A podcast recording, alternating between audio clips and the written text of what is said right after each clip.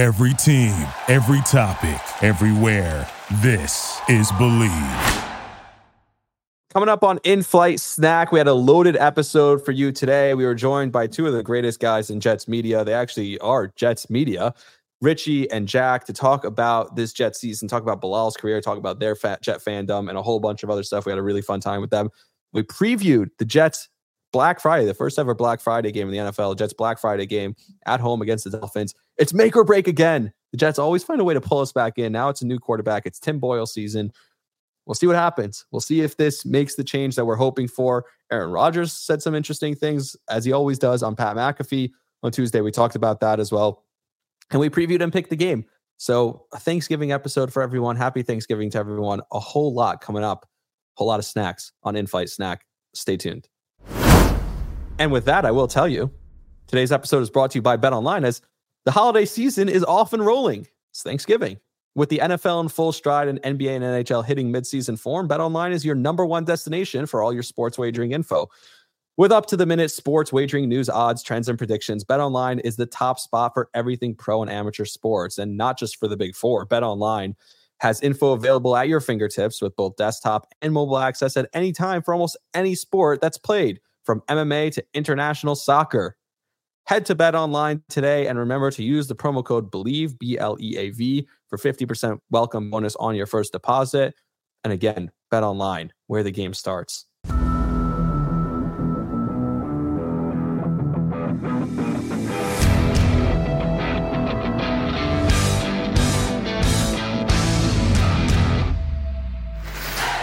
Zuerlein ready.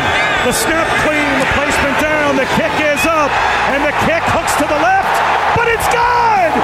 Inside the left upright for Zuerlein, and the Jets win it in overtime, and honestly, I'm not sure how!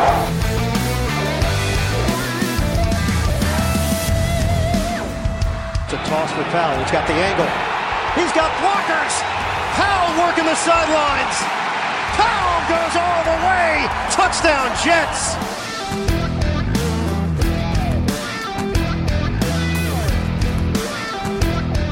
Yo, it's Quinn Wins here, and you listen to In Flight Snack on the Bleav Podcast Network. Let's make sure we play like the New York Jets. Let's go to eat a damn snack.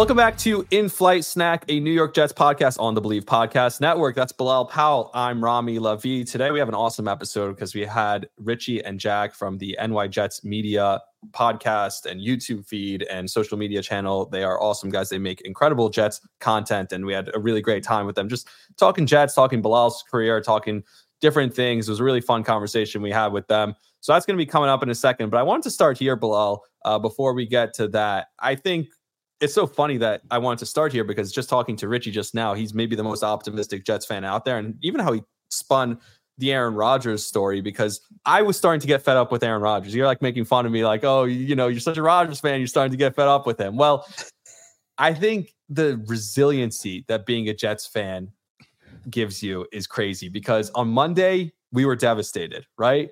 I was angry. You were angry we're talking about benching the quarterback. You said it was quote 11 weeks too late. That's a direct quote from you. It's on last episode. Go back. I could clip it. I'm gonna clip it. I'm gonna post it still. Um, I said it was three weeks too late. You said 11, but uh, and then on Tuesday, I'm like, all right, new quarterback. Aaron Rodgers says it just takes one play on Pat McAfee. The Dolphins haven't done much of anything against the really good defense yet. Like, let's just win a game at home and see what happens. All of a sudden, I'm all the way back in. Like, think about where we were when I called you that first day. I remember I was on my way into work and I called you and we're like, we're hosting a podcast together. You know, we're just getting to know each other. And we're talking about Aaron Rodgers and what a fun season it's going to be. And to go from that to immediately crashes and burns in one in four plays to them winning a bunch of games and the bye week and beating the Eagles and then barely winning the Giants game, the up and down, the roller coaster it's been this year do the Jets have another up in them in this roller coaster ride? Do you believe that we have another up in us, Bilal Powell? Yes. I do. And like you said, man, all of a sudden it's just I don't know what it is with the Jets fan base, with with guys that love the Jets. It's like you like, uh, I don't want to ever watch the Jets again. And it's like, you know what? They they bench Zach Wilson, Tim Boyle's in. I think we have a chance. It's like you, you yes. it just finds a way to just reel you back in and and and gives you it gives you reason to watch a Jets game, to go to a Jets game and you know, I think I think this has been definitely a roller coaster, a roller coaster uh, of emotions and all of these things going on. And I found myself excited to watch this game versus the Dolphins I, I, when I was like, "There's no way we're going to beat the Dolphins." And now I was like, "I think we can beat the Dolphins." Like you said, like they haven't beaten, uh, they haven't played a defense like the New York Jets. They haven't beaten a good team. We have a new quarterback we addressed a problem, not all the problems, but a problem. I, am excited to watch the game. yeah, I, am right there with you. I think the defense is going to come out fired up. Richie said something really cool, and we'll get to that in a second about Quinnen Williams. And he's right. It's when Quinnen Williams took it upon himself, like, hey, we only need to rush three to get pressure. That was the argument last year. It was like, don't send blitzes because this let more people be in the secondary because I can get pressure. And I think Quinnen, remember the game he had against the Dolphins last year? I think he'll be fired up again this year. You mentioned Tim Boyle. I kind of want to read his stats to you, and they're not great. Um, do you know how many touchdowns he threw? First of all, do you know what his completion percentage was? He played 19 games over three years in college at UConn. Do you know? His, you want to guess? I mean, he made it to the NFL, so he must have been pretty good in college at least, right? You want to guess what his completion games. percentage was? 19, 19 games, games, completion percentage. Uh, I would definitely have to say it's high. It's 75. Yeah, close. Not really. 48.4% completion oh, percentage. Oh my goodness. At UConn. Um, in 19 games over three years, you want to guess how many interceptions he threw? I mean, again, this NFL quarterback made it from UConn to the NFL. He must have That's barely it. thrown any interceptions. He must. He must have. I don't know. He he he he he's reckless. You think he's reckless? Um, I have to say, in 19 games, on average, I say two. I'll say 20. So no, he only threw 13. Only 13 interceptions in 19 games. Not too bad. But again, this guy made it to the NFL as a quarterback, so he must have just thrown a ton of touchdowns in college, right? How many touchdowns would oh. you guess he threw in 19 games? 19 games. Let's say 19 games, 48% completion rate, 13. I would probably say 25. Let's say 25. One. He threw no. one touchdown at UConn and 13 interceptions on 48% completion percentage in college. And, and not even he's a, an like NFL a, quarterback. Not even like a high grade college. And he and he's an NFL quarterback. You, you, should, you, probably should have kept that statistic to yourself because now I'm like, okay, now I'm not as excited. So watch the boy take the field yeah. on Sunday versus the Dolphins. He started. they have two good cornerbacks, Xavier Howard and, and Jalen Ramsey. This is going to Jalen Ramsey, if he's healthy, I mean, this is yeah. going to be tough. This is going to uh, be tough. it makes you wonder, like, how is he in the league? How is he on the roster? Uh, how do you make it through? He, he, went undrafted in 2018. I know that's shocking. Can you imagine? Uh, like, who drafted him? No one. Um, the Packers picked him up, had him for a couple years. He sat behind Rodgers. You know what he, his stats were when he sat behind Rodgers? He only no. came in to take kneel downs. When they were winning games at the end, he would come in and take the kneel down. That's the only snaps he ever got. He has wow. one stat his entire time in Green Bay. He got sacked for an 11 yard loss. That's the only stat. That's the only stat he has as a wow. Green Bay Packer. Then he played for the what Lions. A career. He played what a his, journey. He started three games for the Lions. He's 0 3 in his career. Um, he threw three touchdowns and nine interceptions. So um, here we go. Then I, I guess I'm not excited about Tim Boyle. I should have did more research. I think. Uh, I think just seeing something different is exciting yeah. for us. But um, I, I don't know. We'll preview the game coming up in a minute, but first, our conversation with uh, Richie and Jack. It was a fun time, so uh, I'll kick it to that. All right, joining us now on In-Flight Snack. Uh, we did, I guess we did a little home and home. Uh, I wasn't invited to the first half of this, but that's fine. I forgive you guys. Uh, it's Bilal show anyway. The guys from uh, the New York Jets media, right? It was it NY Jets media, I guess I should say. Uh, Richie and Jack, guys, welcome to the show. Thanks for doing this. Thank you so much for having us, man. We have Bilal on the pod, and you're next. Don't you worry. Uh, thank you guys for having us on. We're very, very excited and humbled to be on the podcast with the great Bilal Powell, and uh, it's going to be a lot of fun. Absolutely, man. Thank you so much for having us. It's an honor. And uh, Bilal, I guess we're buddies now, right? Are we friends? Can yeah, we call ourselves it's, friends? it's official now. It's Let's official. go, Lock it in. man. Let's go. Lock it in. Let's do And it. I, hey, listen, don't don't feel bad. I haven't met Rami Yeah. yet in person, so Yeah, he was telling us that before the stream. That's I, we- crazy. I man. just told him before we, we got on. I was like, I was like, this is wild because I met Quincy, and the first thing I said to him, I was like, we met in person before you and I met. We've been talking like every day for the last, I don't know, now three months or something like that. three months. Yeah, three months. Yeah. Yeah, wild. Uh, thanks, thanks for the heads up on the mic, Bilal. Appreciate that because my mic was definitely not on for that first question, but it's all good. We roll with the punches. Um, But uh, again, I ask everyone who comes on the show. I asked Joe Benigno this, and his answer was great. They won the Super Bowl when he was 12 years old, but I assume that's not the case for you guys. How do you guys become fans? Everyone has like I feel like their villain origin story where we kind of are all at this point kind of like the Joker. But uh, Yep. what's your Jet fan origin story, if you will? Yeah, I mean, I was born into it. My father's a Jets fan. I know Jack is the same way. It's just like when you're from New York and your father and your parents and you're just in the household growing up watching uh, Jets football, it just naturally happens. You know, Chad Pennington was the quarterback, Curtis Martin was the running back during my adolescence. I'm born in 1998. We're 25 years old, so that's kind of our upbringing. And it was just kind of born into it, right? There wasn't really anything where you know I would I would say you know, I was a Jets fan with the Chad Pennington years. I was really enjoying the Jets, but then that 2009 season was kind of just like where it all just where they sucked me in to the point where this is what it feels like to win, right? And then at that point, it's just been a ride ever since. But since I was born, watching football for the New York Jets since I was literally, you know, firstborn. So I think Jack is the same way. Yeah, absolutely, man. I mean, I grew up playing football as well and uh, was always a Jets fan. I was an offensive tackle. So uh, D'Brickashaw Ferguson was my guy growing up. And uh, yeah, man, just born into it. Dad's a diehard Jets fan. Grandfather was a diehard Jets fan. Whole family's Jets fan. So JETS all the way, baby. Yeah. Hey, so this is what this is what I'm starting to see now. I'm starting to see the younger generation not really like a team. They're following players. I Mm. mean, I don't think growing up we we we loved our our team.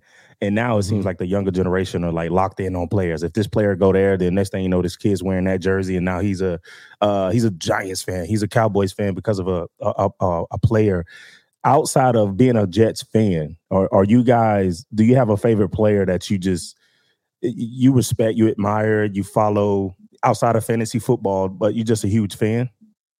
Mine uh, came to mind right away. My guy is TJ Watt. Uh, he is he is terrifying. Uh, he's so fun to watch. He he's an absolute game wrecker. He can get after the quarterback. He can deflect passes at the line of scrimmage. He can do everything that you want an outside linebacker slash edge rusher to do in today's NFL. So that's an easy one for me, man. I love watching him play. I love whenever I get the, the chance to watch the Steelers defense. I think he might even be better than his brother, and that's saying something because JJ was an absolute monster. So that's easy for me. TJ Watt's my, one of my favorite guys to watch in the entire league. Yeah, I mean, there's so many players I love to watch around the league, but there's no like I'm a fanboy over this player. It's just Jets all the way. Uh, but if, if there is one guy, I can definitely admit that I just admire his game, and it's probably you know a little mainstream here, but it's Patrick Mahomes. I really love you know how what he brings to the game, and you know you see what's going on these past few days about the wide receivers dropping passes and he's dropping dimes. I love his ability to just like not point fingers and say I got to put a better ball, even though he's not doing anything wrong. I just admire Patrick Mahomes' talent and just feel like he is like this generation of like one of the best quarterbacks we'll see for a long time. But it's not like I'm a Mahomes fan in that standpoint. I don't really root for him, but whenever they're on prime time, I definitely go out of my way to watch him play because coming from a baseball background of myself, I see some little, you know, athletic ability that he has is different. So I definitely got to admit, I do admire Patrick Mahomes' game a lot. Good choice. And, and- and the reason I say that is because my son, excuse me, he wanted a San Francisco 49ers hoodie. And I'm like, dude, you've been Oh, around no. Jets football all your No. life. And you telling me you want a 49ers. He said, no, dad, I don't like the 49ers. I like Deebo Samuels. Mm, I was like, mm. oh, okay, he's a fan. And then when Robert came over, Robert Saleh, and uh, my son had the chance to meet him uh, a couple years ago during my retirement uh, ceremony. Mhm. The first thing he was like, Deebo, can, can you bring Deebo over? I'm like, dude, they he's not gonna tell you he's gonna break Deebo. Like, go work in the front office, and then maybe you can have those inside scoops. All right, but yeah, man. Honestly, like I said, man, it's it's just so different now. Um, here in Kentucky, man, I'm I'm involved with youth sports, and you know the kids are just different, man, from you know what we grew up with. You know, just loving one team and not necessarily following players, man. Uh, but I feel One like there's thing so I much would like- access, right? Uh, sorry to It- cut it you off, is, Bilal. man. I just feel like there's No. so much access with today's, you know, social media world. You can go onto YouTube and just search, you know, Deebo Samuel highlights. You don't have to tune into the whole 49ers game just to see that one player that you like. You and know, you so can there's add just so guys much more too. access. You can add. You can add.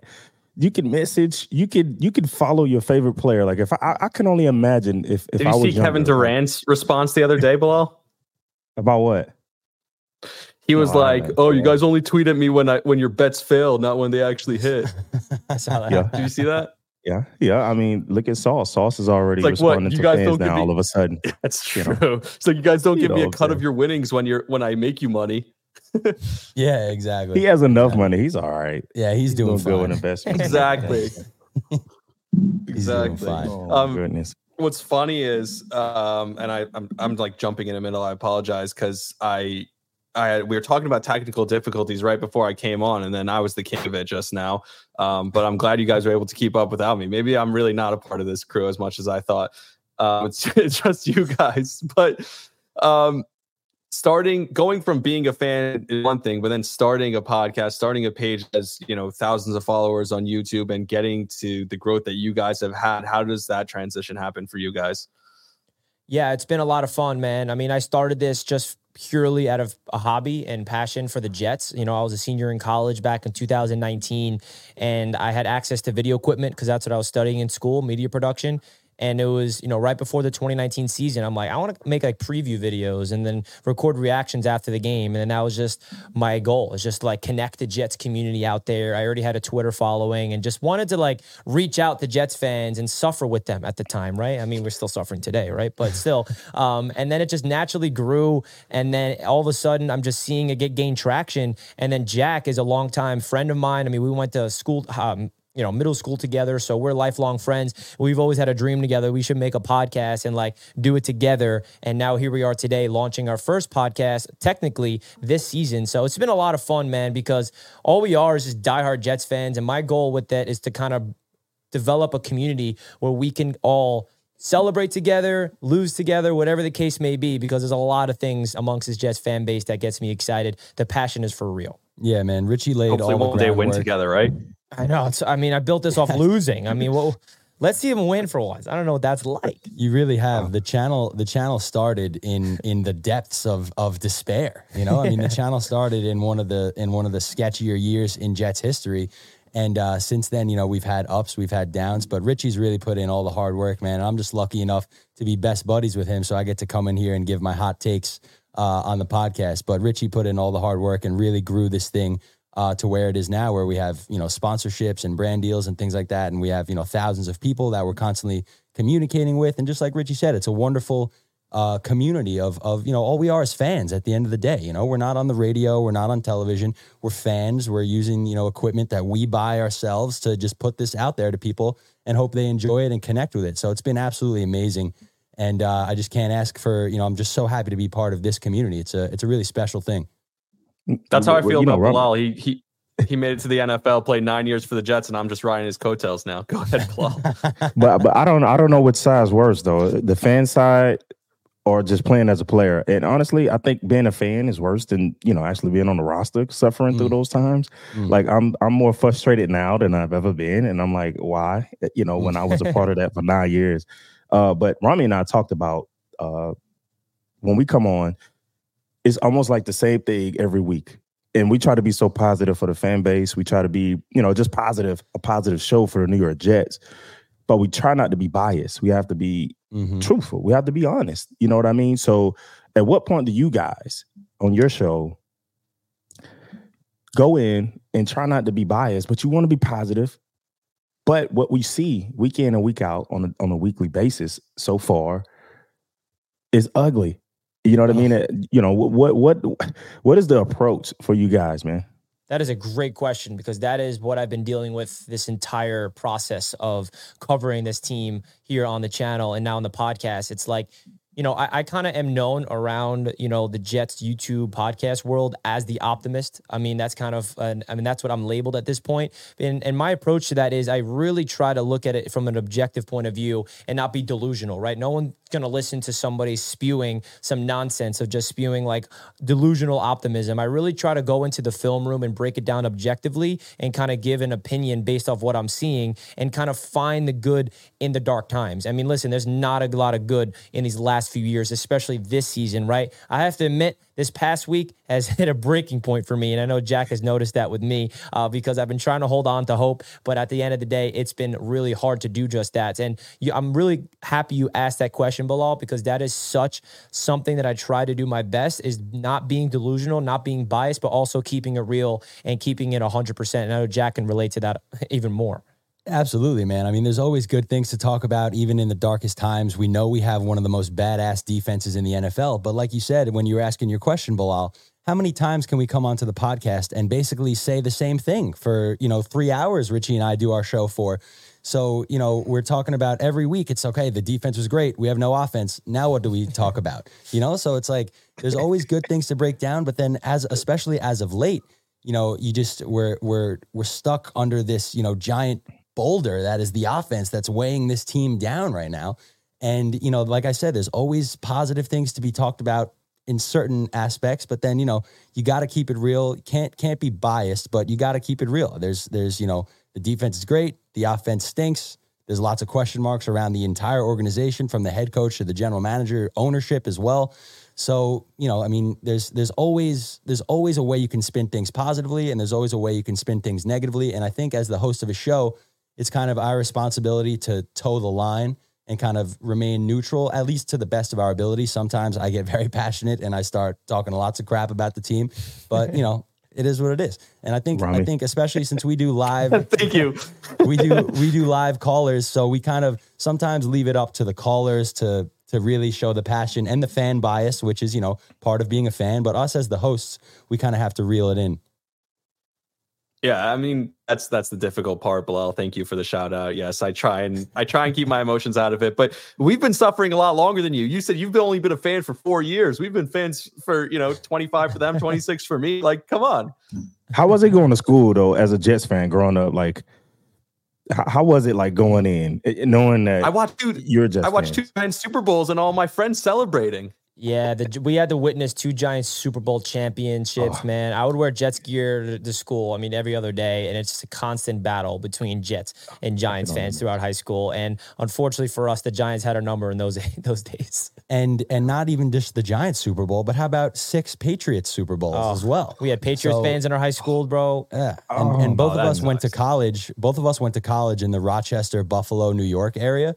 So it's all Bills Mafia up there. So we were like oh, the only little blip of green in an entire sea of blue and red. So all of our lives, you know, I mean that that comes with the territory of being a Jets fan, but you know you're going to get some flack here and there just for repping your team, but it is what it is, man.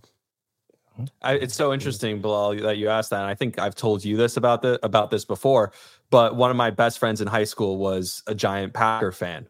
Um, and so um, I don't mean New York Giants, I mean a huge Packer fan. And so I ended up becoming a big Aaron Rodgers fan, which is interesting because mm. now he's on the Jets. Uh, we got a little break from Aaron Rodgers news on Sunday because he wasn't there for the first time, wasn't tossing it around, he wasn't in Buffalo, didn't get to experience that terrible loss.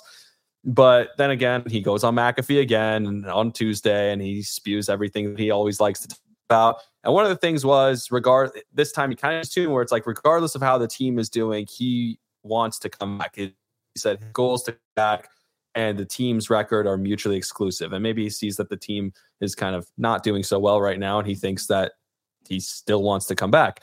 My colleague Joe Benigno, who's a big Jet fan, said, I want to see him back one way or another because at least it'll change the conversation. At least we'll see a competent Jets offense. You guys talked about this conversation being the same really for the last two years, or not just this year.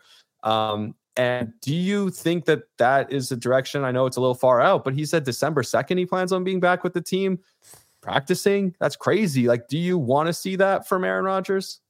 I mean, listen, that what he's doing is mind-boggling from the start, right? He's defying science. He ruptures his Achilles, and he's just doing everything in his power to get on the football field. And it sucks for him that the team is not even staying afloat to the point where he has a chance to come back and make a run. And we'll see what happens Friday with Tim Boyle, obviously, uh, if he can do anything special to kind of keep his team afloat. But the reality is, if the Jets are mathematically eliminated from the playoff race, which they're trending in that direction, unfortunately, I don't see how Aaron Rodgers want to go out there on the field and risk anything, especially if he is expecting to be the starting quarterback at the start of the 2024 season next year. I mean, you're talking to a guy, Bilal asked who's your favorite, you know, non Jet. Aaron Rodgers was my favorite non Jet as well. And then when he became a Jet, it was just like, ecstasy for me. I'm like, oh my God, my favorite non jet is now my quarterback. And the fact that he ruptured his Achilles four snaps in was devastating for us all. So the fact that he's even defying science, and if he feels like, you know what, I want to go out there for my guys, because the one thing Aaron Rodgers did say that I kind of respected is that he has like a personal guilt that like he is like the reason for the default, which I kind of don't blame it on him. It's not his fault, but he wants to do right by this team. And I love that he's all in because he easily could have towards Achilles said, I'm done with this team. This team's trash. Like, I'm not even coming back. But he's full in. He's engaged. He wants to be with the guys. He wants to be at practice and he wants to have his input. And that's something I really, really respect about Aaron Rodgers because there's a lot of narratives around him externally outside that's like putting him in this corner of this diva and this negative person and just gonna just, you know, rip this Jets organization to shreds. And he's doing the opposite. I mean, outside of getting hurt, obviously that's a negative thing. That's out of his control. So if he's ready to go and he wants to go out there, I'm in full support. I agree, man. While while I think it's kind of a foolish idea at this point, like Richie said, unfortunately we're trending in the direction of you know missing the playoffs for what's it a thirteenth straight year. um, but you know, I mean, let's face facts. He's he's the oldest active player in the NFL. He's forty years old. He's gonna if he does come back, it's gonna be in the you know the freezing cold, which I understand he's played in his entire career in Green Bay. But you know, to be to to be a guy at his age to come back from an injury like he suffered with the season going the way it's going i just it doesn't make any sense to me. It really doesn't make any sense. Get as healthy as you possibly can and we'll see you in august of next year and let's try again and hopefully you can stay healthy. But i feel like at this point what are we doing? I, I think him being a veteran knowing that his days are numbered and he see he see his opportunities are slipping and slipping away. Every game that goes by, he's probably thinking, "That's another game that I'm out." Uh, mm. I think he just loves the game that much that he wants to be mm. a part of it. You know, you saw Brady retired and come out of retirement. Like these guys, like love football. Like there's a mm. difference in loving the fo- loving this game for the things that it, it brings, but you have guys that really truly love the game, and I think he's one of those guys where every opportunity that goes out the door, every week that goes by, he's like, I need to get back. I need to get back. but I, I, would say this: if the Jets find a way to win and and they find themselves themselves in the playoffs, come back. If they don't, the Davante Adams talk. Worry about building next year because if they don't get in the playoffs, the organization is already preparing for the future anyway. So my thoughts would be no, don't come back if there's no playoff hopes. Save yourself get Davante Adams over here. Let's find a way to hold and keep this defense together as much as possible. We all know you have to start playing players and players move around pieces, and, and maybe this defense won't be as uh, as good as it is next year. But I think you just wait for next year, man. Like, but but but just coming from a player standpoint, when you get on the other side of the mountain, dude, every every snap, you know, when you're young, right? And, I, and I, I remember LT saying this to me. I remember the guys like, oh, next year, next year. And I remember LT saying to, he turned around in the meeting, and he was like, hey, man, like, it, it might not be a next year. You know, we talk about LT at 10 years in, like, man, it might not be a next year. And ever since then, man, every year that I played, man, I, I never took any any practice, any snap for granted. And I think that's kind of what Aaron Rodgers is, is is facing in his life right now. And and maybe he may be delusional of trying to return early, but just from a from a I love this game and every snap, every time every time my team goes out to practice and I'm looking outside from the training room and I'm seeing my guys go to work, or every time I'm walking out the tunnel and I see my guys come out fully dressed, ready to go. All those are opportunities that you can't get back. And I think that's what he's facing. If they make the playoffs, try to come back. I don't I still don't think he's gonna come back from it, even if they do. Like it's just it's just crazy that a guy can heal from an Achilles injury at his age. I don't know what he's doing in Cali, you know, I don't know what whatever he's doing. but just wait, man. Honestly, I would like to just see, you know what? Just wait and see what happens next year. Honestly. Bilal, that kind of leads me into a question I had for you, if you don't mind. Oh no, Um, go ahead. I was I was wondering. I mean, you know, you're kind of an anomaly, man. Not everybody lasts nine years um, as a running back. Notoriously, one of the positions that gets you know beaten up pretty badly compared to other guys. You know, constantly taking hits. What is it like? I mean, I know it's obviously a full time job. There's so much more than just showing up for the game on Sunday. But but week to week during an NFL season, especially as a running back, somebody that played nearly a decade in the league, how how difficult is it? How much time goes into taking care of your body? A lot. Uh, Mm. Honestly, I, I think this game is more mental than it is physical because on Sunday, you don't feel those bumps and bruises and those many car wrecks that you have. It's the next day. It's the next day waking up when, when the soreness starts to take take uh you know take heed to your body.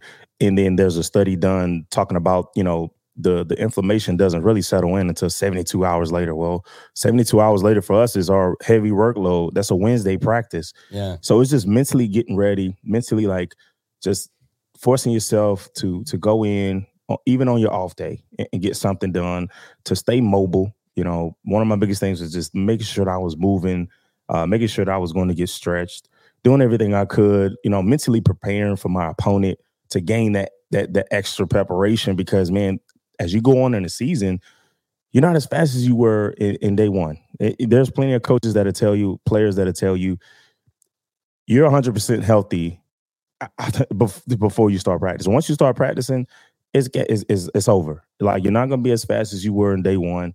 Your body's tearing down, and you have to lock in. You have to almost take yourself to a, a, a- another another realm, dude. Like the soreness is there, even on Sunday. Things you, you you beat up with, even the meds and the stretching and whatever it may be, these remedies that these guys may have, man.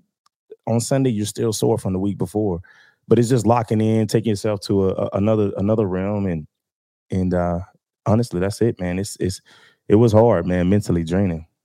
I'm sure, man. That's very interesting. Thank you for answering that. I was always so curious because, like I said, you lasted so long, uh, all these years with one team, and as a running back, especially, um, you know, you never knew how your number was gonna gonna get called. They used you in so many different ways. So, you know, I figured there must have been so much time, you know, just taking care of yourself and enabling yourself to play for nearly a decade. So, good And- on and, you, Bilal. And you Yeah. did say, Bilal, that it's more mental than physical. And I kind of want to ask a follow up if you don't mind. Like, you know, you you have to put yourself in another realm. Is there any practices to kind of help out the mental to kind of, you know, really, you know, not allow the the outside noise of the fan base or the outside noise of the the media and the narratives kind of like clouding your mind? Because I agree. I, I always say on my show that people don't realize, and I can't speak from experience like you can, but I always believe that professional sports is so much more mental than physical. So, because you, can have all the physical talent in the world, but if you don't get it mentally and have that preparation, then you're not gonna really figure it out. So, what did you do to kind of figure it out mentally to kind of really stay within and not really get too, you know, lost in the external, you know, noise? Because New York City's a big market, as you know. Honestly, I uh I didn't have social media my entire career. Bingo.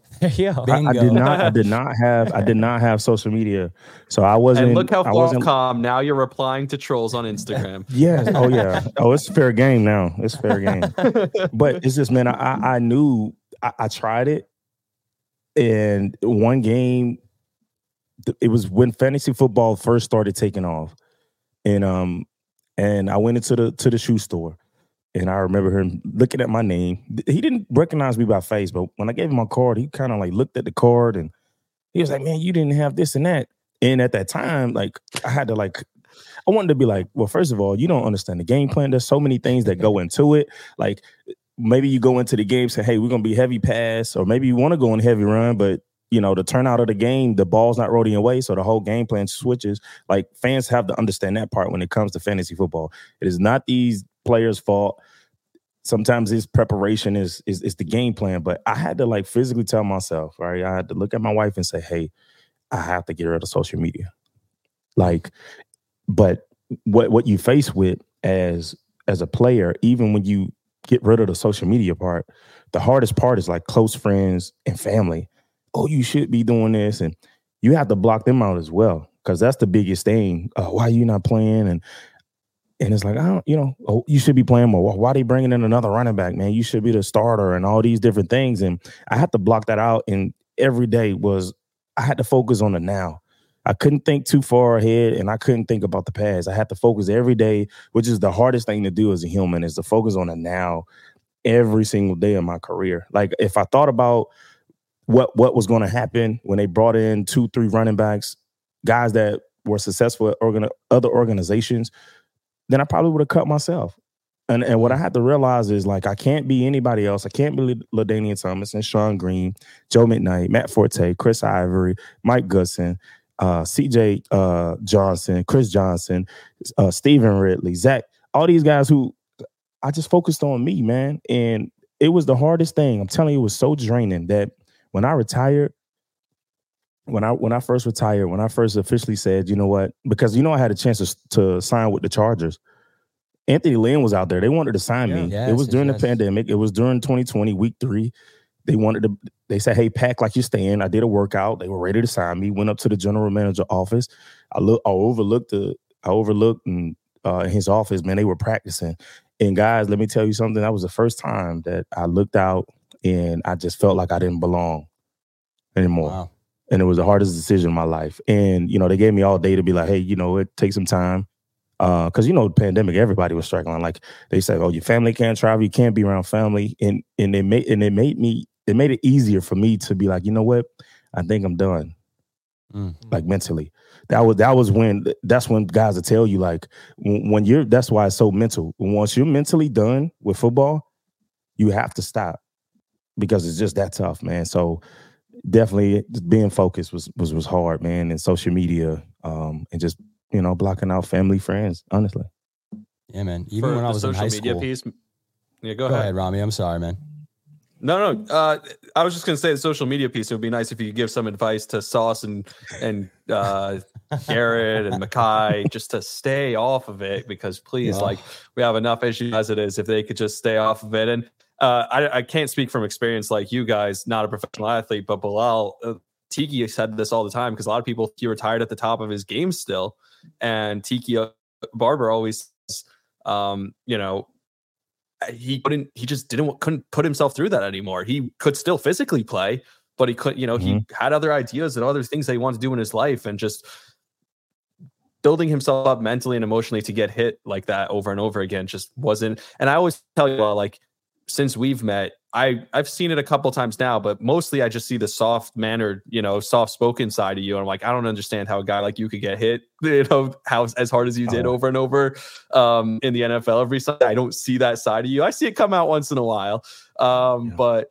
you know, I like the same thing with Tiki. He's like a soft, mild mannered guy, and it's just like you don't see that side of him. And so obviously, you guys are incredibly mentally tough to be able to get yourselves to that point that you could go out there every Sunday and compete, not just compete, but compete at such a high level for such a long time.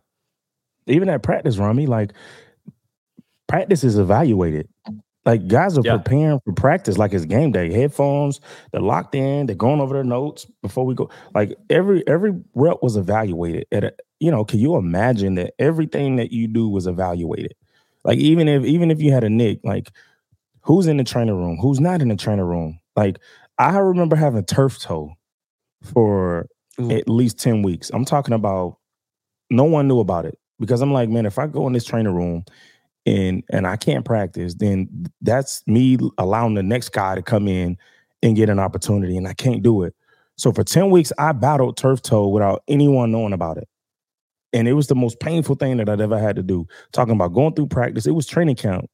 So I'm, you know, you five days on, one day off, and then you have a game. Then it's five days on, one day and I endured that for about 10 weeks and no one knew about it. And it was one of my best seasons um, that I had as a as a New York Jet, man. But to to go through that, only per, only person that knew about it was my wife. Man. You know what I mean? We went and got like this this, this unit at uh, Walgreens. We went and got all these different things, and she was on massaging my feet and you know scrape tool and doing all these things at home because I'm like, hey, I can't be in the training room because I know, you know, there's a chance that I could get cut. They brought these guys in for a reason. You know what I mean? So just that part, man. Like, you know, at what point do you be like, man, like, you got to get so riled up just to go to practice. Like, guys got to get motored up to go to practice, man. That's how tough Wow. it was. Does the name Such a does the name Wally Pipp mean anything to you guys? Anyone? No? Yes? No? Wally, Pipp? No? I don't think so. Wally No. Pipp. He uh he was the first that? baseman for the Yankees. I'll just tell the story real quick in the 1920s. Um, and one day he was sick. He wasn't feeling well, so he decided to sit. A man by the name of Lou Gehrig replaced him at first base that day and started the longest streak till the 1990s when Cal Ripken broke it. Uh, the longest streak of consecutive games played because this guy was hurt and took one day off. And obviously, the Mhm. Hall of Famer that Lou Gehrig was would have gone even longer if he hadn't gotten sick. Obviously, um, with you guys, I kind of want. I, I know you guys maybe have a little bit more time to ask Bilal a couple of questions, but uh, I want to ask you guys real quick if you have any realistic expectations. One thing Roger said is there were four and six teams that have gone on runs before. He didn't exactly say R E L A X, but he uh, definitely alluded to that season a couple of times. And all it takes is one. I mean, I think the offense is going to look infinitely better, even if Tim Boyle's not infinitely better than Zach Wilson. I think the offense will just have a little bit of a spark, and I think the defense will get up for a big home game against the Dolphins. I think they felt a little bit embarrassed. We saw Quinn Williams kind of motivating them on the sideline in the second half. What are your expectations the rest, the rest of the way this season? Yeah, I mean, when you talk about the quarterback change, the one thing I, I'm really, you know, looking forward to is the one thing I know about Tim Boyle is that he understands this offense. He has a high mm-hmm. IQ, and that's always something that Zach Wilson always struggled with, right? I mean, you talk about the mental and the physical, right? I mean, Zach Wilson had all the physical abilities. He did not figure it out mentally. And Tim Boyle, he figures it out mentally. Not to say he's going to go and light it up, but that just gives me a little more comfortability out there that he can go pre snap. He can see the defense. He can make the checks and he kind of just like operate a system where he can go underneath a little bit and move the chains and just get the ball out fast. I mean, I watched some little, you know, all 22 of him against the Bills. He didn't light it up or anything, but there was just one play that stood out where he got the ball out in two seconds in anticipation, throw to Conklin. And those little things matter, especially when you have a defense that's playing that they've been playing this season. We all know that we don't need this Jets offense to light it up to win football games. You talk about the defense. I'm going to rewind to last year. Don't forget that the first three seasons of this Jets defense, they were not playing good. And in that year three, uh, excuse me, that game three against the Cincinnati Bengals was the game when Quinnen Williams was outraged on the sidelines. And it was that moment when the Jets won four straight and that Jets defense started playing their best football. So I'm just saying, last year when Quinnen was really, you know, a voice of the sideline, it really sparked something in this defense. So we might even see this Jets defense play the top of their game against one of the best offenses in the NFL on Black Friday. And I kind of like that this game is kind of, it feels like a trap game for the Dolphins, where the Dolphins are going in with this mindset like, oh, we're going to go in there and, e- and win this game easy. Where I'm looking at it like, you know what? The Jets are the heavy underdogs. They don't really have anything else to lose. And I think it's going to be on this defense to carry the load and Tim Boyle just be a, a system quarterback. But the at, at the end of the day, it's hard to be super optimistic that we're going to go out there and win this game. But if there is a path to victory, it's the defense and Tim Boyle playing turnover free football. I agree with Richie in terms of the defense. Um, you know, I think I, I expect them, especially after seeing Quinnen Williams get riled up on the sidelines last week. I do expect them to go out there and play some of the best football that we've seen uh, this season. They're mad. The problem with that, though, is that the defense is not the issue, right? I mean, I, I feel like here we are, you know, talking about the same thing yet again. And and Bilal, you'll probably know more than me as a as a former player. To me, I don't know. To me, it seems like Robert Saleh and Nathaniel Hackett are way in are in way over their heads. I mean, I I feel like we've seen a lot of success out of Nathaniel Hackett with Aaron Rodgers, but then you go back to last year with Denver, this year with Zach Wilson, and we've seen the Jets are literally the last ranked offense in the NFL right now. So you got this defensive minded head coach, and he's done his job in terms of one side of the ball. But unfortunately for him, he's not the DC. He's the head coach. So everything falls on him. The the ineptitude and the inability of the offense to move the ball and score points falls on him. So I think we have a head coach who's in over his head, an OC who has the wrong quarterback. And uh, while I think the defense will continue to ball out because we've seen no evidence that they won't, they're not the problem. It's the offense that continues to be the problem here. So obviously we have a quarterback change coming on with Tim Boyle. So we'll, we'll see if that adds a certain spark to the mix or if not. Because they did have eer- eerily similar stat lines the other night, Tim Boyle and Zach Wilson. Um, so they might just be different versions of each other. Who knows? I don't think anyone's out there really expecting Tim Boyle to take us to the promised land. So I'm not saying that. But I don't know, man. When you have a head coach who's in over his head, an offensive coordinator who's in the same predicament, no viable quarterbacks on the roster between Zach Wilson, Tim Boyle, and Trevor Siemian. I, I don't know. I don't know. You know, You know what's so it's- it's interesting? Rodgers Rodgers bro. said for the first time. Uh, I- I'll let you go after this, Bilal, but Roger said for the first time, you know, that offense was successful, you know, because I had some things that weren't in the offense that I was able to do. He said that on Mhm. McAfee, which is like kind of the first little jab that he took. If he ever took a jab at, at Hackett, that was kind of the first time you saw him. He loves Hackett, but he said, you know, this offense has some stuff that's not really in the offense that I was doing. Mm. Hmm. Says a lot. Hey, hey, listen. When when I turn on and see highlights of Tommy DeVito slinging the rock around after he just almost beat the New York Jets with attempted what zero? How many passes did he attempt? Like one, maybe. Or I and it was like a and to see him now get comfortable in the offense and, and watching the confidence of this guy just slaying his ball around is like I was just hoping to see that from Zach Wilson. And you know, you guys said it. I, I didn't say it. So for all the Zach supporters out there that that that kind of got after me when I said Zach Wilson was not a starting quarterback in this National Football League, you heard it from Richie and Jack. Okay, like you didn't hear it from me. So at least you know two people don't tell the same lie. All right, so at least we're watching the same thing, guys. I don't know what they were watching, but That's it does boil down to it, it. It does it does boil down to that IQ.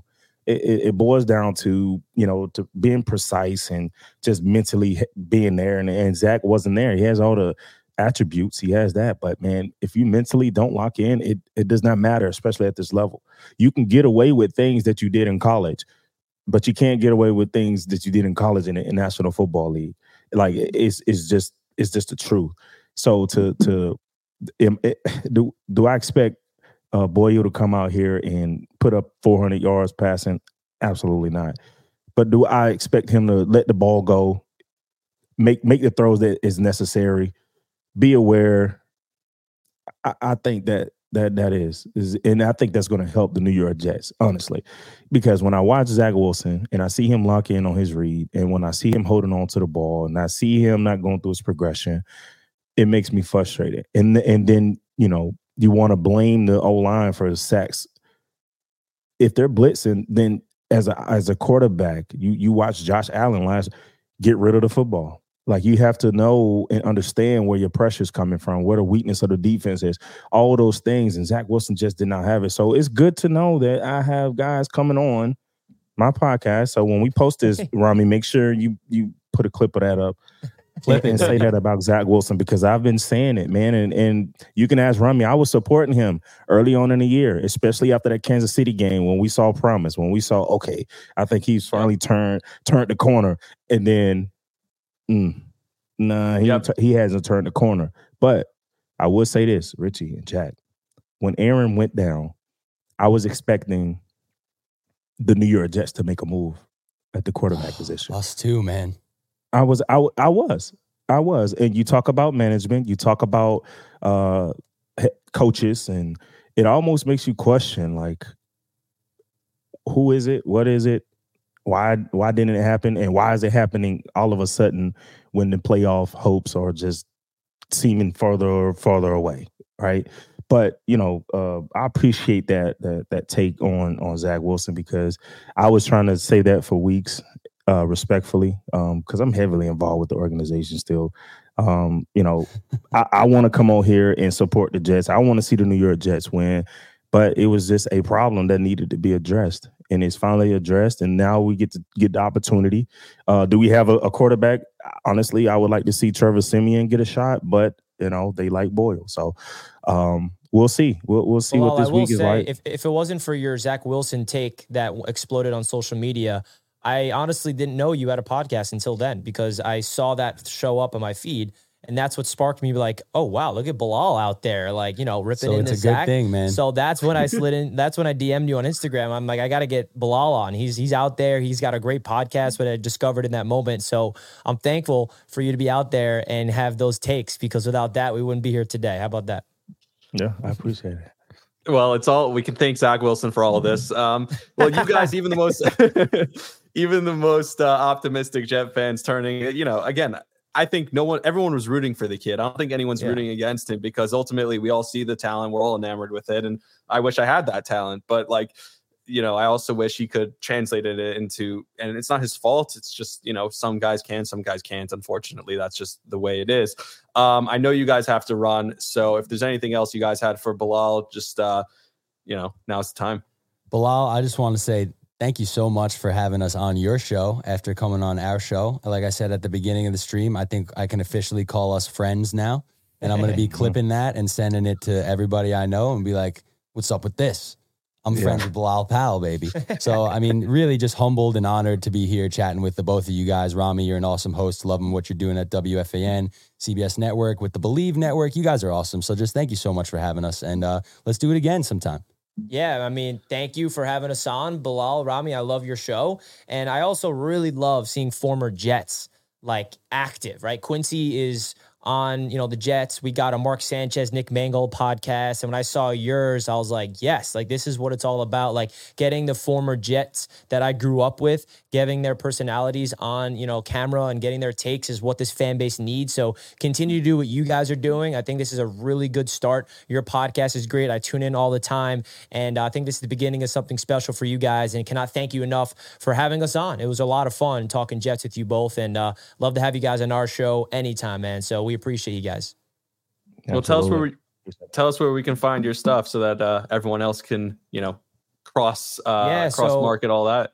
So if you want to check out check out our podcast on Spotify and Apple Podcasts, that's the Jets Media Podcast. And then on YouTube, just type in Jets Media. You'll see the YouTube channel on there. That's where we go live. We do pre-recorded content there as well. And then on Instagram and Twitter, it's at NYJets underscore media. Uh, just posting a lot of Jets content, you know, as much as I can, keeping this fan base as realistically optimistic through all the darkness times. That's what I try to do my best and kind of keep the engagement going. So you guys know where to find me. We also uh, we also go live during the games as well. So if you guys want to see two psychopaths lose their Oh, mind yeah. in real time, I'm afraid to go out. live with Rami. I, I don't know. Oh, yeah, because the phone calls I get from you, all of a sudden you show up tame once the game's over. The next morning you calm down by Monday morning. But the calls I get from you Exactly. Sunday night, if I if I recorded some of those, it would be quite a different podcast. Bilal. We would have gone listen. viral a lot sooner. Uh, uh, and my my friend here owns a owns a bar, man, Manhattan Project, and this guy like slowly turning into an Eagles bar. And like Oh, even when you. Google it, it says Eagles bar, and he's so mad because he's actually a Bears fan. So he's like, I don't want to be an Eagles Eagles bar, but the, the you know They took over. I get 50 people in here, so I can't. That's that's the money, right? So Yeah, when I'm in there watching the game and I, I hear all these Eagle fans like doing the chant and everything, here I am frustrated looking at like you know the, the waiter and the waitress asking me if I want another drink. I'm like, man, don't even talk to me right now. I'm, I'm looking at the Jets. They gave me like this little bitty TV in the corner while you know the Eagle fans are on the projector screen and they got the surround going. You know, so hopefully we can get to That's that point where we can make it a Jets bar. You know what I'm saying we will. We will. Come on. Yeah. Well, no, 100%. we'll, we'll, what we'll have to do is you'll have to come to New York. We'll all get that's what I was together. We'll do a pregame tailgate. We'll do a pregame show from MetLife Stadium, and then we could do the postgame all together, something like that. Sign There's a up. ton of Jets. There's a ton of Jets media out there and fans. who Pull up to the Jets and Media podcasts. studio, man. We would love to have you here too, man. And right across, it. You right guys down are the some of street the from best to do it, so I appreciate it. Appreciate you having us on, man. Appreciate Salute to you you guys, both. man. course. Thank you so much. Yep.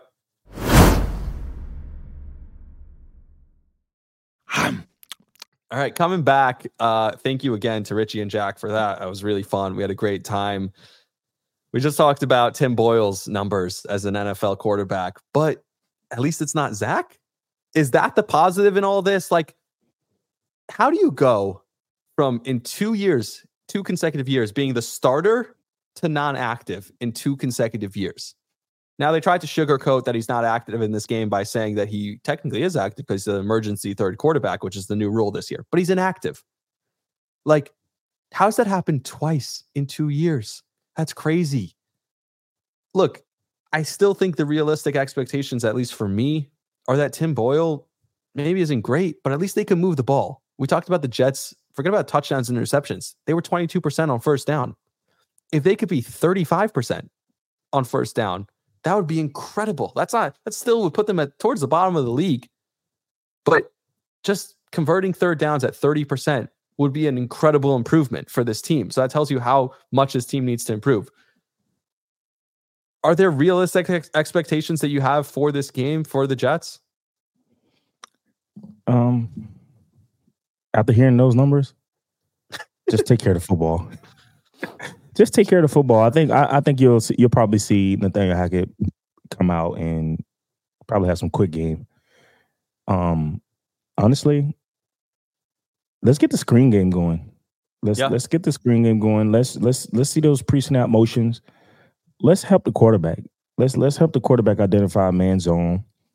Let's let's let's build in some some man beater blitz beaters. Let's get him that package. Let's let's say, hey, look, this is what it is, and this is what we're going to go into. Right now, you have nothing to lose. Let's be honest. Like you have nothing to lose. Right? You have Tim Boyle as a starting quarterback after, you know, Zach Wilson, and there's nothing to lose at this point. I do think you need to get Breece Hall the ball more. I Yeah, would like to see sure. him out in empty. I mean, I would like to see him in empty sets. Yeah. I would like to see him in empty sets. I would like to see two back uh, sets with him and, and Dalvin. Um, that way you can have a run option and then Breece being able to get the ball and, and find that mismatch versus a linebacker. Like you have to get creative at this point in what you're doing. Uh, because what you're doing right now isn't working. So you have to find another way. Like I said, it's a copycat league. There should be a lot of film study on teams that have beaten the Miami Dolphins and say, hey, look, this is what we need to do to beat them. And you need to incorporate that into your game plan. Like it's a copycat league. Everybody's doing the the Tariq uh, motion right now, where they're taking the inside receiver and motioning him and, and putting him, you know, on a deep uh, a deep end at like 15 yards, and they're creating these, you know, shifts and motions to cause like miscommunication between the defense. That's what you need for the New York Jets. You need that. Like, let's get some shifts. Let's let's try to confuse the defense. Let's get some mixed direction. I haven't seen mixed direction with this team in weeks. Like, let's Yeah. let's try to find a way to get mixed directions with this team. I would like to see Izzy get involved. Fresh legs coming off. Right. Let's let's find a way to get him involved. Let, let's find a way to to get him the ball with fresh legs. Um, and he, I think he is I think he's efficient enough to like help us win. Like he's that good. He can help us win football games. Yeah, I agree with you. I think that's that's such a huge key for this team. Uh, we, we talked about it earlier in the year, wanting to see more motion in the offense, and then we did for a couple weeks, and then it felt like, and you talked about this for the last few weeks, how much they had to dumb it down for Zach.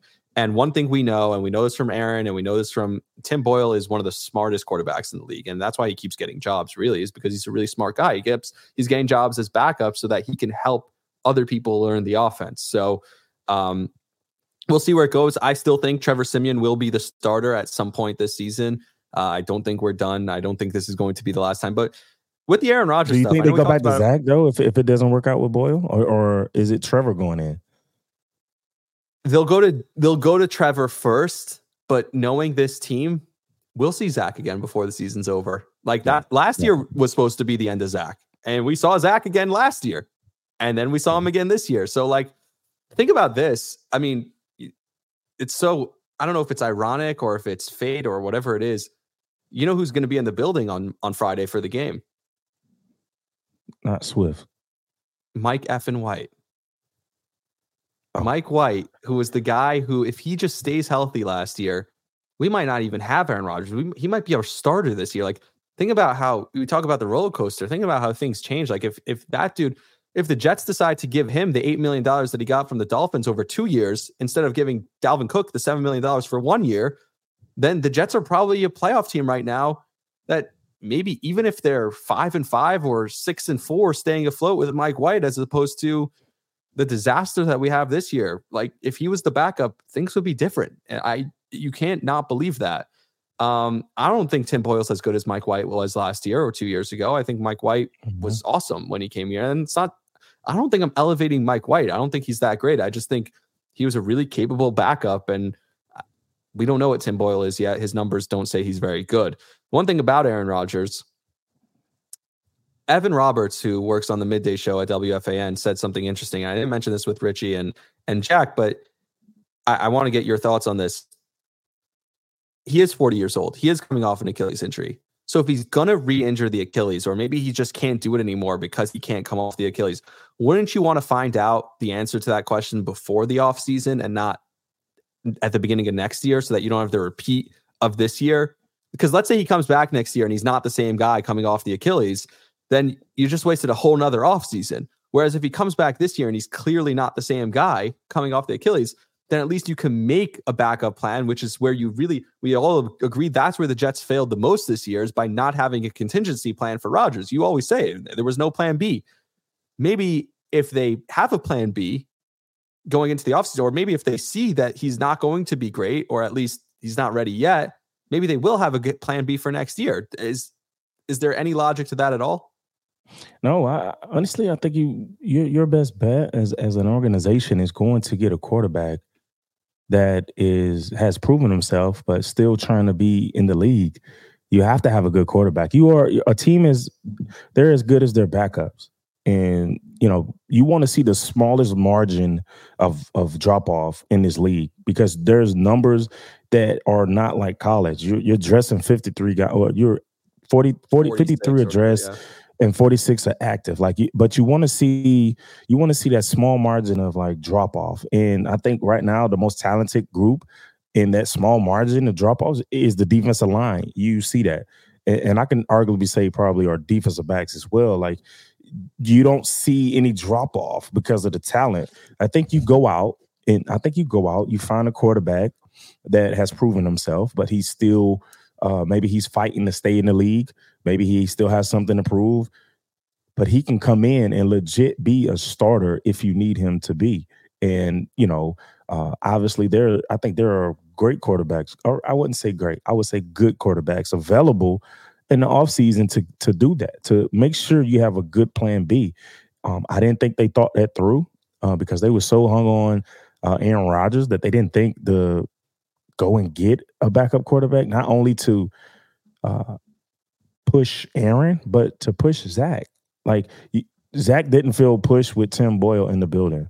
I bet he felt Not forced to like almost, you know, if you go get a guy that has been proven to say, hey, you know, you're third or you out the you're you're out the door it was almost given to Zach to say, "Hey, you're the second, you're the backup." Like, there's no motivation in that, but to say, "Hey, you're gonna start off as number three because this guy behind Aaron Rodgers is is gonna be our first guy we go to." Maybe it, maybe it makes Zach play better in training camp. So I think the biggest thing for the New York Jets is they need to find they need to find a good backup going into the offseason. Um, a guy that emulates the same game plan and, and the same play as Aaron Rodgers. Um, you know, you need a guy, like I said, that's proven, a guy that has good IQ of the game, a guy that can come in and not only be a locker room guy, but a leader. Um, and, and that's it, man. You know, you don't want to go get a guy that's huge, like you said, that makes Aaron feel like, whoa, why'd you go get him type of thing. But you go get a guy that if Aaron does go down, this guy can absolutely come in and help us win. You know what's ironic about all this is that Aaron Rodgers got so furious at the Packers for drafting Jordan Love. But if the Jets are in a top 10 draft spot, which if the season goes really poorly, they might be, this is a quarterback deep draft this year. Like, mm-hmm. go get a Drake Maye. Like, I mean, I'm serious. Go get a Bo Nix. Like, one of those guys might be out and probably will be out there when the Jets are picking. And it's like you're doing the whole thing over again, the whole saga over mm-hmm. again. But that might actually be your best option is to get a kid who, okay, now you're going to sit behind Rodgers and hopefully Rodgers is good enough for a couple of years. But then after that, we actually have a, the quarterback of the future. As far as the backup that you just described, you kind of described Tim Boyle because while Tim Boyle statistically hasn't had any success, he's played in Nathaniel Hack- Hackett's offense. He's been in there for years, and I love when it does that when I do a thumbs up and the thumbs the, up the uh, yeah, it shows it? a thumbs up on the screen. yeah, it's kind of cool. Maybe it's only me. I think because you, got yesterday, the Apple, and I, you know, and I have the is Microsoft. That what, it's because of the Mac. Oh, you're right. Yesterday, yeah. I did something. I, I went like this. I said two, and balloons flew up. It was the coolest thing I've ever seen. Anyway, I was on a different show yesterday. I, for the audio listening audience, I apologize. There's we're just talking about what's happening on the screen right now. Uh, go check us out on YouTube and on Instagram and Twitter if you want to see what I'm talking about. But back to the question um, about the quarterback. This is a guy who was a backup in this league, and he learned and understood. Rodgers said he was always he understood the Hackett system more than Rodgers understood the Hackett system at times. That's what Aaron said. That's what Aaron said yesterday.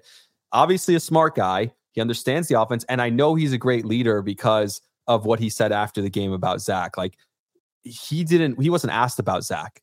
He said, "I just first of all want to say you know, I love Zach and I want to shout out him and all that stuff. That's a leader. That's someone who kind of doesn't, he's not making it about himself. You know, he's making it about the team. And, and that was really cool to see that he didn't have to say anything about Zach. You're you're the starting quarterback moving forward. And then the moment he didn't even know if he was going to be the starter moving forward. Um, and he went out of his way to talk up Zach. And I think like that's that's cool as a leader. Um, also, there's no tape on. And you can speak to this. I can't. I, I think I've heard this before, but maybe you can confirm this. When you have a Thursday night game, especially when the Dolphins had a bye before their last game, you have two game plans going into the week, right? You have your Sunday and then your Thursday night game plan. Is that correct? The week prior to the Thursday night game, you kind of have two game plans going. Yeah, because you'll you'll come in, you'll you'll play your Sunday game, and then that that quick turnaround is like, I mean, you can't put much in. You know what I mean? The right. short week, you can't you can't put too much in. You know what I mean? So, so it's I like assume, pretty much basic. So I assume a, a Sunday to a Friday is the same type of thing where they the Dolphins probably had two game plans going into this past week, um, and they probably were prepping for Zach Wilson, not for Tim Boyle. Mm-hmm. So maybe there's a little bit of an advantage there for the Jets that there's no tape on this guy, but it's 3 p.m. It's the Amazon Prime game. I'm actually I'm not in it, but WFAN's going to be in the open. Look out for us. We had the NFL Films crew in our studio on Monday, uh, filming stuff about us yelling about the Jets and how they finally benched Wilson and whatever. Uh, the NFL Films crew came in and, and, videoed our show, so that was fun. Um, I wasn't on the show obviously, but I, I was working behind the scenes. Um, I was shocked by this number. I guess the I guess the Vegas the bookmakers looked at uh looked at Tim Boyle stats like we just did, and we're like, oh, well, this guy sucks because the number is Miami minus nine and a half on the road. That's a crazy number. Now, I know Washington was just minus nine and a half against the Giants this past week, and the Giants actually won. Mm-hmm. But nine and a half point favorites against the Jets on the road feels like a lot. Do you have any keys for the Jets to kind of erase that nine and a half and maybe win? Uh, I think they need to expect like some crazy, crazy things to happen on the offensive side. Uh, the Dolphins are very, they probably be one of the most creative offenses in, in the yeah. league right now, and they're actually fun to watch. But sometimes I think they do too much, uh, too much for their own good. Uh, so I think the Jets need to expect surprises. Um, and I think honestly, man, like just continue to improve on uh, their defense. Um, outside of the red zone. You know what I mean? Like we that has been an ongoing thing uh, for you know for the entire season um, this far, and I think they need to like just focus on stopping teams from getting in the red zone, getting into what we call point zone, where you know you you're allowing yourself uh, your opponent's field goals and offensively. Um, I would just like to see the run game get going. I mean, we haven't seen Breece really get loose, man. Um, obviously, the offensive line has injuries, but man, you just like to see the offensive coordinator put his players in the best position. Like game plan is key. Um, you can still game plan for guys. Um, and I would just like to see him find a way to get Breece Hall going. That way it takes off of Tim Boyle. You know what I mean? Yep. Like it, it, takes away it takes away the pressure of him throwing the ball, finding himself doing that. And obviously you like what Garrett Wilson has been doing over the past five weeks. I mean, the guy's averaging what close to what eight catches a game, nine catches a game, um, almost 90 some yards receiving. And that's with Zach Wilson. So I, am kind of excited to see how him and Tim um, has that, you know, that that chemistry going into the game. And uh, you know, uh, honestly, too, just from the offensive standpoint, I, I would just like to see our skill guys, our quarterback, uh, mostly our running backs, run the football without being touched in the backfield. Control the line of scrimmage. Same thing on the defensive side. I would like to see our defensive line get to get to the quarterback, change the line of scrimmage, collapse the pocket. That's what I need to see. This game is going to be one up front on both sides. Well, the running back for Miami, Achane, might be out. Uh, it was funny when you were talking before about you know, guys coming up to you and saying, "Oh, you didn't do this or you didn't do that," and you're like, "Oh, you don't know how football works, right?" It was obviously someone. I was thinking about Sauce Gardner and saying, "Oh, it wasn't my assignment," you know, when he said on Twitter about that long touchdown that they gave up. Uh, well, yeah. Um, you mentioned something else though. You talked about the creative offense. I think Mike Daniels, or yeah, Mike McDaniel, sorry, where he Yeah, can struggle some, where he can struggle sometimes is he's extremely creative and that might be a detriment to them today. They they said to him after the game against the Raiders, they're like, "Your offense wasn't so good," and he's like, "Oh, I'm glad to see we raised the level. We had 400 yards in the game. I'm glad we see. I, I'm glad to see we raised the level to the point that you think 400 yards is not so good."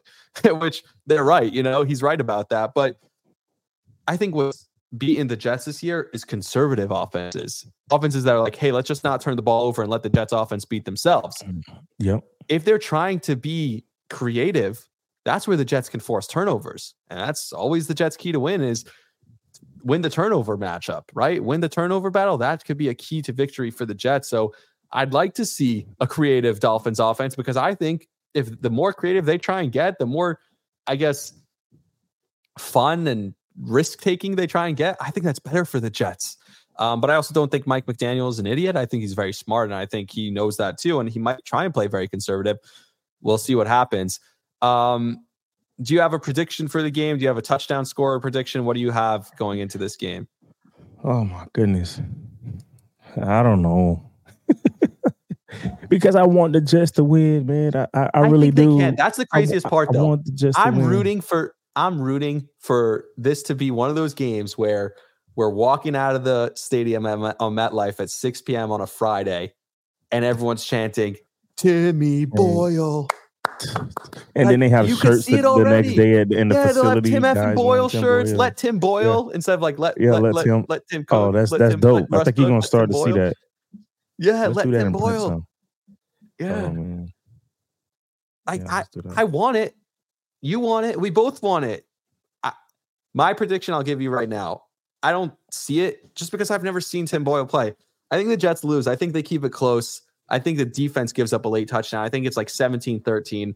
The defense gives up a late touchdown. The Jets lose 24 to 13. Um, I think Tim Boyle throws a couple picks, throws a touchdown, but throws a couple picks.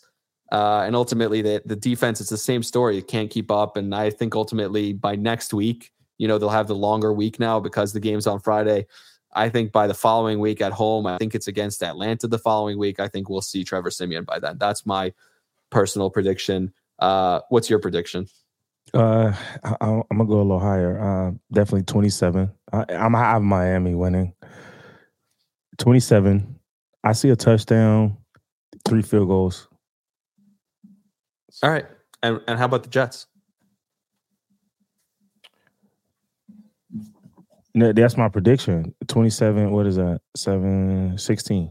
27 Oh, 27 16. The Jets, a Yeah. touchdown, three field Yeah. goals. Okay. I, okay. Yeah. Got you. I got you. That's my bad. Yeah. I didn't do the math there. Um, And I was trying to do the math. Like, it. yeah, 30. 27 16. Yeah, dude, what's your uh what's your Thanksgiving plans? I'm sorry, yeah, this wasn't on the show sheet. That's that's my bad. I, I should have put this question on the show No, it's good. Uh, we well, we have a we have a friend who owns a restaurant. Man, they got they got uh you know close friends. Uh, they're shutting down the restaurant. Well, opening up, I should say, on Thanksgiving. Opening up the restaurant and having about forty people coming in. And uh, but we're gonna do that after we eat here. I like to keep it real small for Thanksgiving, man. I know a lot of people like to have like a million people in the house. I'm totally opposite. Like I take close, you know, my immediate family and you know a few others, but that's about it. What about yourself? I, I still got to see that other side of you because I know you have it in you. You played in the NFL, like it's such a camaraderie, and I've only seen like this mild mannered, soft side. Like I said, I, I've seen it in, in pieces a few times, but like, yeah, I'm, I'm going. So I'm going to be working um, at WFAN and CBS Sports Network. Uh, you know, the younger guys. It gives us an opportunity to fill in when most of the regulars are out on th- holidays and Thanksgiving. So I'm I'm going to take advantage of the opportunity I get. You know, maybe I'm the next Wally Pipp. Who knows? I'm not Wally Pipp. I'm I'm Lou Gehrig who fills in. Now that you guys know who that is, um, but uh, yeah, Google. it. It's a true story. I'm not even like I'm not messing with you. Like that's the Yeah. Wally Pipp. Google Wally Pipp. Um, but I'll be working, and then hopefully I'll get home in time. We're going to my cousin. Uh, and I have a brother and his wife and two kids are going to be there. And my cousin's married with a couple kids. Um, and they have some friends who are going to be there. So it's really their friends, but uh, it's also kind of some family and some friends. So it's kind of a hybrid. Uh, they live about 20 minutes from us. So that's going to be fun. And then we're, we're, we're staying there the whole weekend. So that's, that's going to be fun also. So, uh, it'll be a good time. Um, I'll watch some of the Jets, and then I, am probably gonna. I'll text you after the game. I'll text you on on Saturday night because I'm I'm gonna at some point I get cut off. I can't watch the end of the game, um, yeah. but I'll, I'll definitely be watching the first half. I hope it's close. Uh, are you a fan of Turkey? Like, is, is that a are you a turkey guy? Because there was a I like him. I like him. You're more of a yeah. Because there was a more, more there's a big debate today. People are like, oh, there's a holiday centered around turkey. Turkey's not that good. I personally like. I don't eat turkey the rest of the year, but I love it on Thanksgiving. Like it's tradition. I don't yeah. know. Yeah. Yeah. It depends. All right. Yeah, I agree. What's your favorite way to prepare it? Um, I know most. Well, I don't know. I, I don't like dry turkey, people, man. exactly. You see those people on Instagram like deep frying it, and then the you know the a lot of people deep fry it. Yeah, that's yeah. wild. That's a hard thing to I've do. Not, Have you tried it? No, I've never it's tried to deep fry it, but I know you see like the videos on social media, mm-hmm. like it, it, the fire like bursting out on people. Um, dude, we have so. By the way, I, I feel like this always when we have a guest. You know, it's just four people talking. It's a lot of people talking, and we love having the guests on. There's so much for us to talk about. So uh, we're gonna have a busy episode on Monday. You guys have to tune in. Uh, we're gonna have a busy episode because we're gonna have a lot to talk about.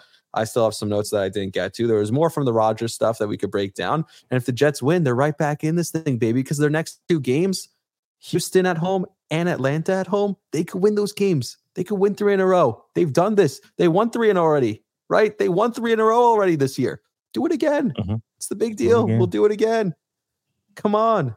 Um, I also do want to ask you because I know you're on another show this week, and they are asking you about uh, running backs getting paid. So we'll talk about that next episode. Also, uh, we'll recap Thanksgiving. You'll tell me if your turkey was dry or not. Um, yeah. We actually use um, like a turkey bag. It's called like and you roast in the oven in this bag, and it keeps like all the juices in, and it actually makes, keeps it really juicy.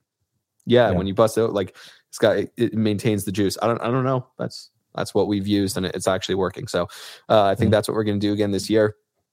I got nothing else. If you don't, it's been a long episode, I know already. So if you got nothing else until next time, happy Thanksgiving, everyone. Um, this time, actually, we will go eat a snack because it's Thanksgiving, right?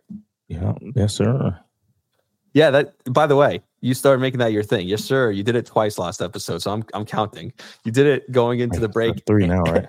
yeah, three now. So we're counted. If you want to make that your trademark, we'll do it. Let's do it. All right. All I'm working on that right now. Perfect. Let's go to eat a damn snack.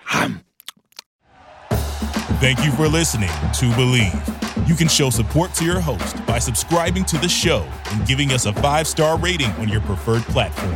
Check us out at Bleav.com and search for B L E A V on YouTube.